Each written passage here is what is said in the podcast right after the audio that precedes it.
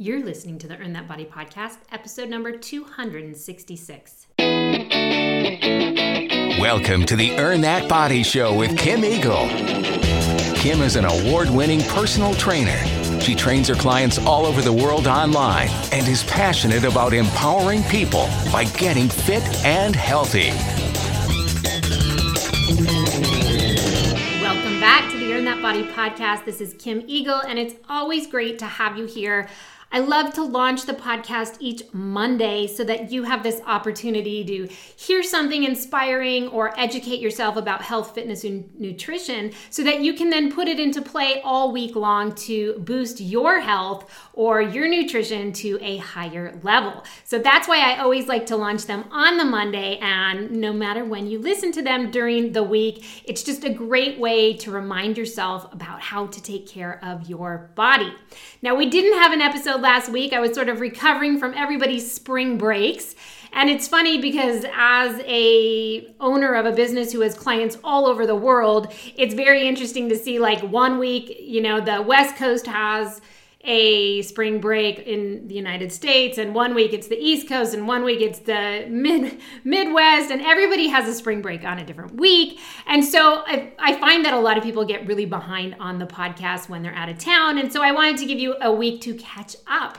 So here we are back today. April is upon us, and I'm super excited because as I keep saying, I'm so ready for that spring weather ahead. And in talking about seasons, Today, we're going to talk about seasonal eating and what is a seasonal diet. Is it actually healthier to eat a seasonal diet? And have you even ever heard of a seasonal diet? So, we're going to talk about that. Before we get into it, I do want to make sure that you are registered for Strong Body 21 Day Challenge because it is this month. We are starting the Strong Body Challenge April 18th. So I want to make sure you've got your spot. If you don't, go to the earnthatbody.com website. Right there on top, there's a big square button that says Strong Body Challenge. Join us. It's 21 days of strength training. There are um, short hit cardio bursts to help you burn the extra calories, core workouts to help you get the six pack, and everything combined in a fantastic calendar to truly help you put on some muscle before we hit this summer bikini body season. All right. So it's going to be a great 21 day challenge. I highly encourage you to join us in this first round because we do have a private community page on Facebook. It's really inspiring and lots of people are involved, and it really sort of keeps you going to finish all 21 days. So definitely join us for that. And now we are going to go right into the Eagle's Eye on health. And now it's time for the Eagle's Eye on Health. These are Kim's quick tips, latest health news, or piece of weekly inspiration. In today's Eagle Eye on Health, I wanted to talk to you a little bit about something that came to mind recently. So, Eagle's Eye on Health, it could be a nutrition tip, it could be uh, education, it could be news that came up in the health and fitness industry. I do a lot of news for you guys, but th- today it's going to be more of an inspiration. Because what I realized as I work with so many clients throughout the week, and I see, um, I see everything across the board. I see people who take incredibly great care of themselves, and then I see people who don't take care of themselves at all, but really want to, and that's why they come to me. They know they have to get their nutrition on track, things like that. And it really hit me recently, and I thought about it this way. And so, as you listen, I want you to think about this. If you were told as you were growing up you were going to get one car, right? So, say you're growing up, you're given this one car. And with this car you're given, they say to you, look, this is the only car you're ever going to get. If this is the only car you are ever going to get in your lifetime, what would you do differently? Meaning, would you take superb care of it? Would you make sure that you only put the highest level gas into it so that it ran as smoothly as possible? Would you get proper oil changes every X amount of months to make sure that everything was functioning? Would you even take it to the mechanic every, say, six months for a checkup just to make sure that everything is going smoothly? Because sometimes, if one little part is about to break, if you take care of it quickly, it prevents the entire engine from potentially going out, right? So, if you were to get one car in your life, would you take care of it impeccably? Okay, now think about it this way. If you were to get one place to live for the rest of your life, say you were granted a home. This is your home. You get it when you're 20 years old. This is it. You're never going to be able to buy another house. This is the house that you are going to live in for the rest of your life. Would you take care of it in any special way, knowing that you can't ever upgrade? You can't ever change no matter what. Would you do things to make sure it was as stable as possible? Would you do things to make sure it was as gorgeous as possible? Maybe. Would you do things to this house to really take care of it, knowing that you're never gonna get another one? Like, this has to be the house. The roof has to make it, or you have to take care of the roof throughout the many, many years. Do you fix that shingle that's broken? Do you call someone in to repair things properly so that they don't break down in a bigger way uh, as, as things go by? If you were given one house, how would you take care of it differently? So one one car, one house. Then I asked myself, I was thinking of these things, and then I said, so why is it?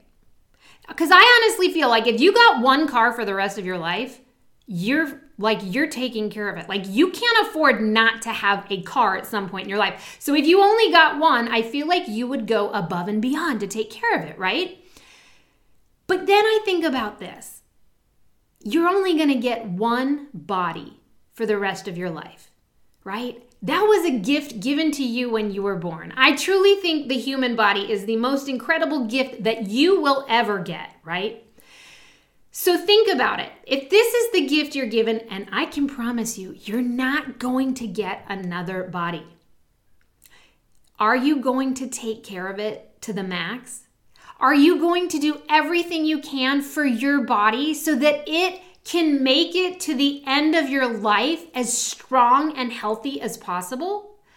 Or are you going to sacrifice this body because of work, because you're too tired, because you're constantly busy and you're putting off exercise and you're going to get that nutrition on track another time next year when you retire? Is your body falling apart because you're not giving it 100% care? Because you think that you can push it off and take care of it later? You can't. You cannot wait till later. So, what I'm saying is, if we would take care of a car 100% because you know you're not going to get another one, or even a home, why don't you give your body that same respect? Because, in a sense, it is respect that I'm asking you to give your body. You're not gonna get another one. So, are you running it into the ground with too much exercise? Do you constantly have hip pain, but you just keep moving past it and you're not gonna worry about it now? You'll deal with it another time. Are you coughing all the time and you never see the doctor? You, whatever it is, are you taking care of your body to 100% max so that it gets you through your life? In a great, healthy, positive way.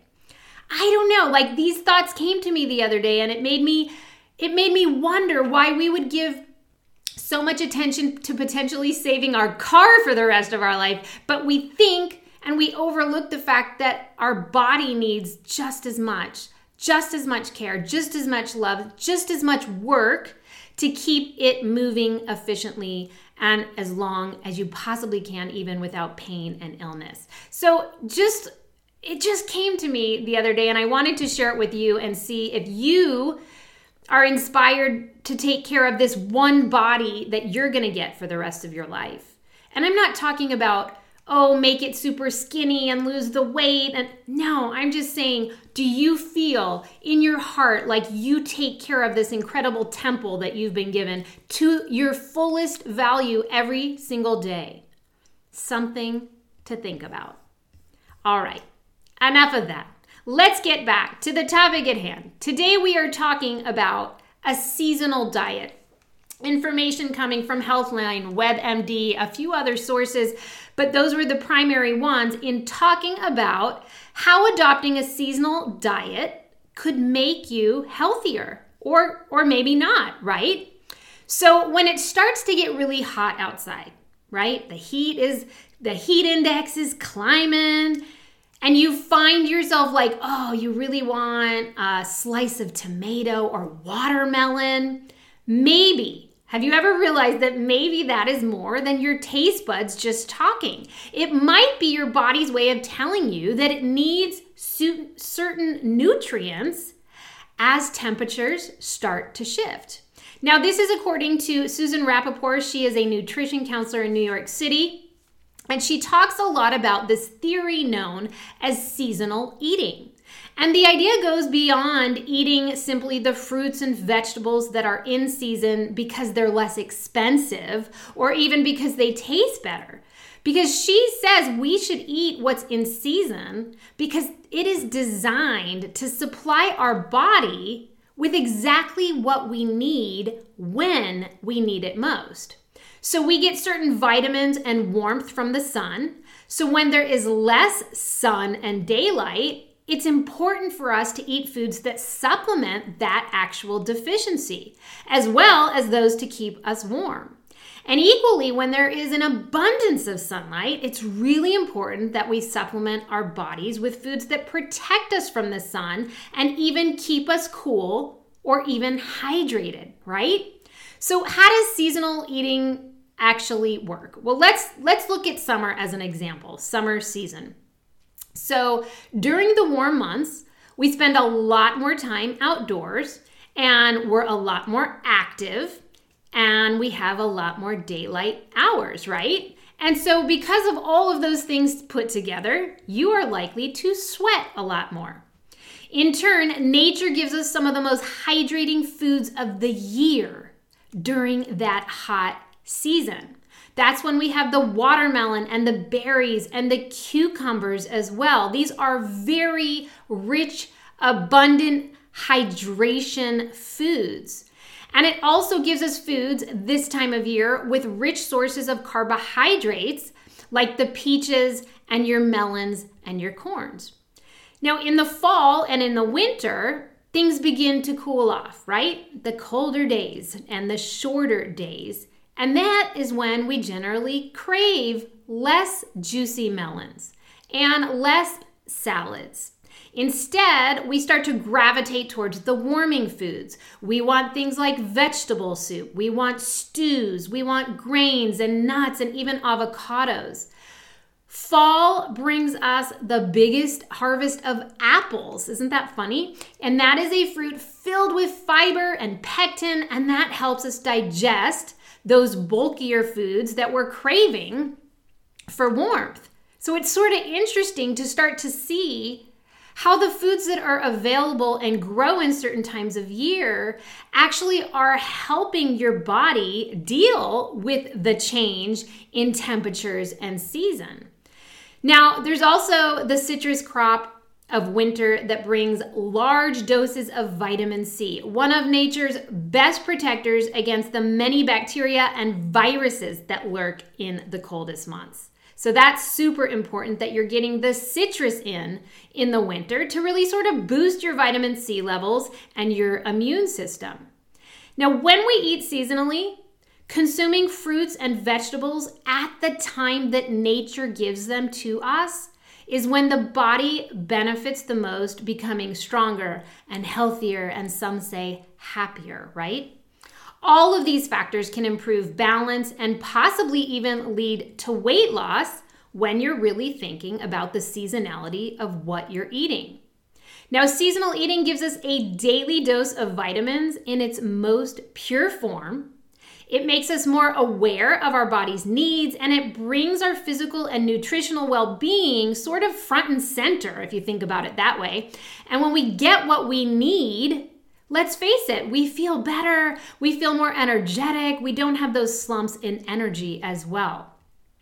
Now, does our body need seasonal eating? Like, is that it is it actually a function that our body absolutely has to have? It's actually quite unclear. Current theories would lead you to believe that it does change, according to a doctor, Dr. Louise Petre. Um, she's a board certified cardiologist. She's a weight loss and management specialist as well. And she says that there are too many variables involved, including where you live, your age, your current state of health, your weight, your activity level, all of those things contribute to your nat- nutritional needs no matter what the season is. So it's really hard to sort of research if the seasonality of seasonal eating is going to benefit your body or if the body really needs it. If our needs changed, it might stand to reason that our energy consumption, so how much we eat every day, might also change. But that's not what the research is suggesting at this time. There was a 2015 study, and it found that participants ate about 2,200 calories every day, regardless of the season. And likewise, the study's authors said that their findings in terms of intakes of energy, macronutrients, micronutrients, and food groups did not differ between seasons. So basically, the nutrients we eat in the summer are often the same as what we are eating in the winter.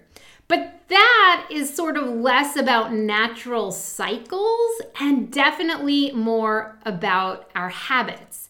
Because given the opportunity and experience with listening to our body's natural cues, they do say that we learn to eat seasonally and turn more toward the foods that are available during nature cycles if that was all we had available. But you go into the market in this day and age and you can get foods and produce that's available all year long. Whether it's seasonal or not, I can get that broccoli all year long, right? Sometimes you can even get watermelon all year long or apples as well. For sure, you can, right? And so, because of that, we get into these habits of just eating these things all year long, but maybe if they weren't available to you, then you obviously wouldn't have that opportunity to eat that all year long. And then we might find that the natural sources of nutrients from these different seasonal foods has a far greater impact on our actual energy um, levels as well. Now, one thing that is definitely clear is that locally grown seasonal foods are better sources of vitamins and minerals than counterparts grown out of season or grown elsewhere and shipped hundreds or even thousands of miles to that grocery store that you hit every single week. Seasonal foods that are grown locally may have a slightly better nutrient profile since certain nutrients, like vitamin C, can actually become depleted with prolonged storage. So, Purchasing in season locally grown foods may benefit the environment as well because you're going to be decreasing that transportation and fuel needed to get the food even to the store, right? So, really, definitely very interesting ways of thinking about the foods that come to us, the foods that we pick. Seasonal food is always going to be fresher, right? It's the freshest you can have if you're buying it seasonally. It's tastier. You're definitely going to taste that difference. And I'm fascinated that the more research I did, the more I found that they say seasonal eating that those foods are actually more nutritious than food consumed out of season. And even though we all love to eat maybe strawberries year round, the best time to eat them is when they can be purchased directly from a local grower shortly after they're harvested. Seasonal fruits and seasonal vegetables produced on local farms are often the most fresh you can get. And because they don't require that long distance for transportation, you have no idea the foods that you're getting at your market, where most of them even came from. And it's far, far away, not even in this country, for some of the foods that you're buying. Also, unlike out of season produce, which is harvested early in order to be shipped and distributed to your local retail store, crops picked at their peak of ripeness are also so much better tasting and full of flavor. And even more than that, studies have shown that fruits and vegetables contain more nutrients when they are allowed to ripen naturally on their parent plant. So these are things you don't even think about when you go to the market and you pick those strawberries. Were they picked way early because they had to ripen over transportation time? These foods that you're picking out of season, they are not being harvested at the right time for the fruit. So there is definitely going to be that taste difference, but it sounds like there's also a major nutrient difference as well because they just sort of hadn't peaked yet for that nutrition, right? Now, foods that are grown and consumed during their appropriate seasons are more nutritionally dense. There was a study monitoring the vitamin C content of broccoli, and it was found that broccoli grown during its peak season, which just so you know, that's fall, had a higher vitamin C content than broccoli grown during the spring. I mean, I think that's fascinating. These are things that nobody ever talks about, right? And when foods are grown out of season, they aren't able to follow their natural growing and ripening rhythms, as we said. And in order for certain fruits and vegetables to be available year round, Sometimes there is post harvest treatments known as ripening agents that are used on your fruits and vegetables. And these include chemicals and gases and heat processes.